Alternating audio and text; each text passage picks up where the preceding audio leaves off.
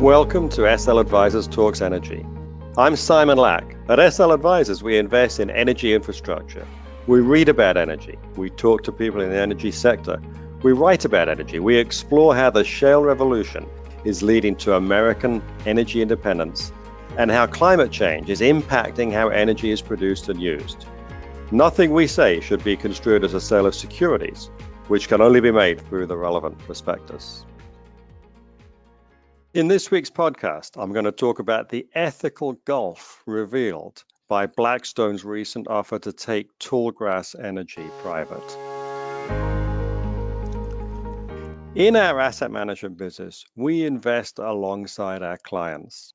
This is a very attractive feature. People like to know that their portfolio manager has skin in the game, that the ups and downs of the market that impact the client's portfolio impact the portfolio manager just the same way.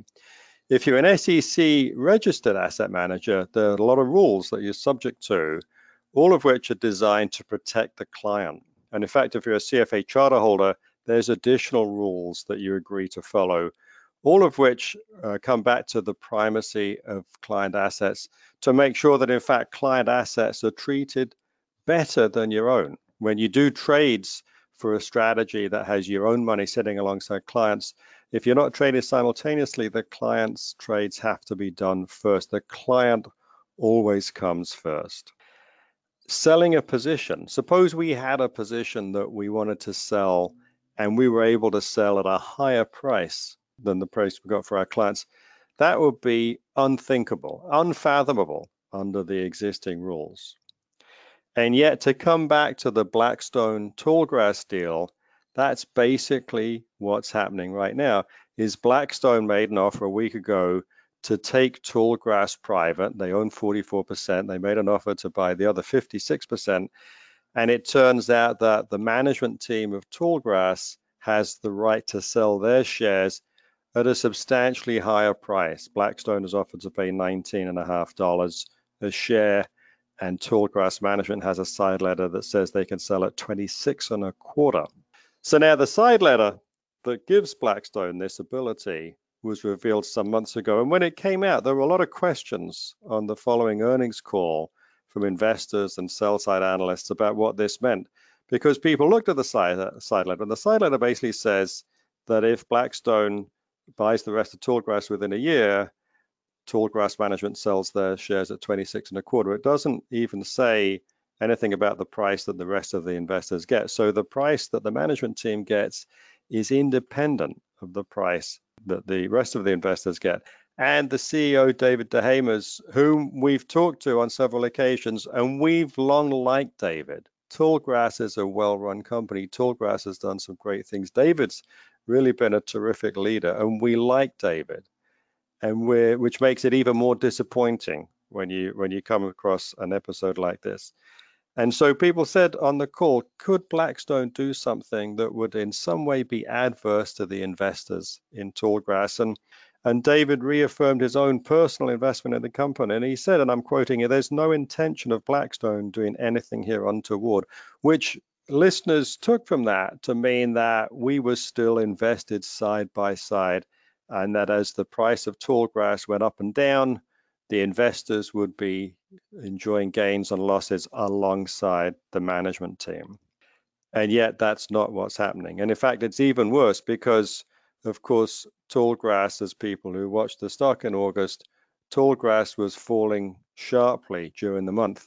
And ironically, the lower the price of Tallgrass fell, the more likely Blackstone was to step in and make an offer to take the rest of the company private already at a lower price than they paid for their initial 44% earlier in the year. It created a situation where rather than management being harmed by a falling stock price, because a falling stock price made a take private offer more likely, which therefore would have triggered the the high price for management, the 26 and a quarter dollar price. In fact, management stood to benefit from a falling price for tallgrass. So tallgrass investors were getting hurt at the same time as the prospects for a very profitable resolution for management were going up. This kind of outcome would be unfathomable for an asset manager. I mean, it, it, and, and in fact, the whole episode exposes an enormous gulf between the ethics that asset managers adhere to and the values that are employed by the CEO of a public company.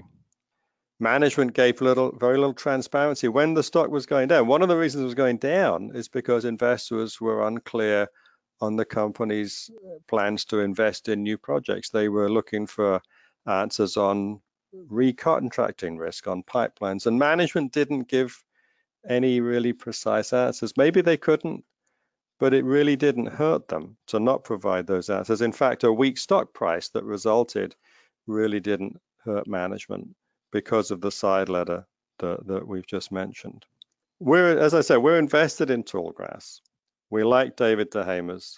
We are stunned at this outcome and outraged, frankly, at the enormous difference in ethical values that prevail for asset managers and, and public companies. Why is it that an asset manager has to have such a different and higher uh, set of standards than the companies with whom we invest our clients' money.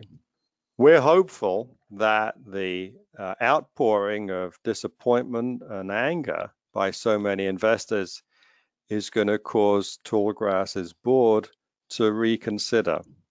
They haven't yet accepted the offer. There's still plenty of opportunity for David Hamers to demonstrate that this was accepting the side letter, which he should never have done, was a judgment lapse to do the right thing, as we and others have always been led to believe that he would do, or to confirm that the energy sector, which already has too many CEOs who put their own interests ahead of clients and investors, actually has one more than we all thought. So we'll be watching this story with great interest in the weeks ahead.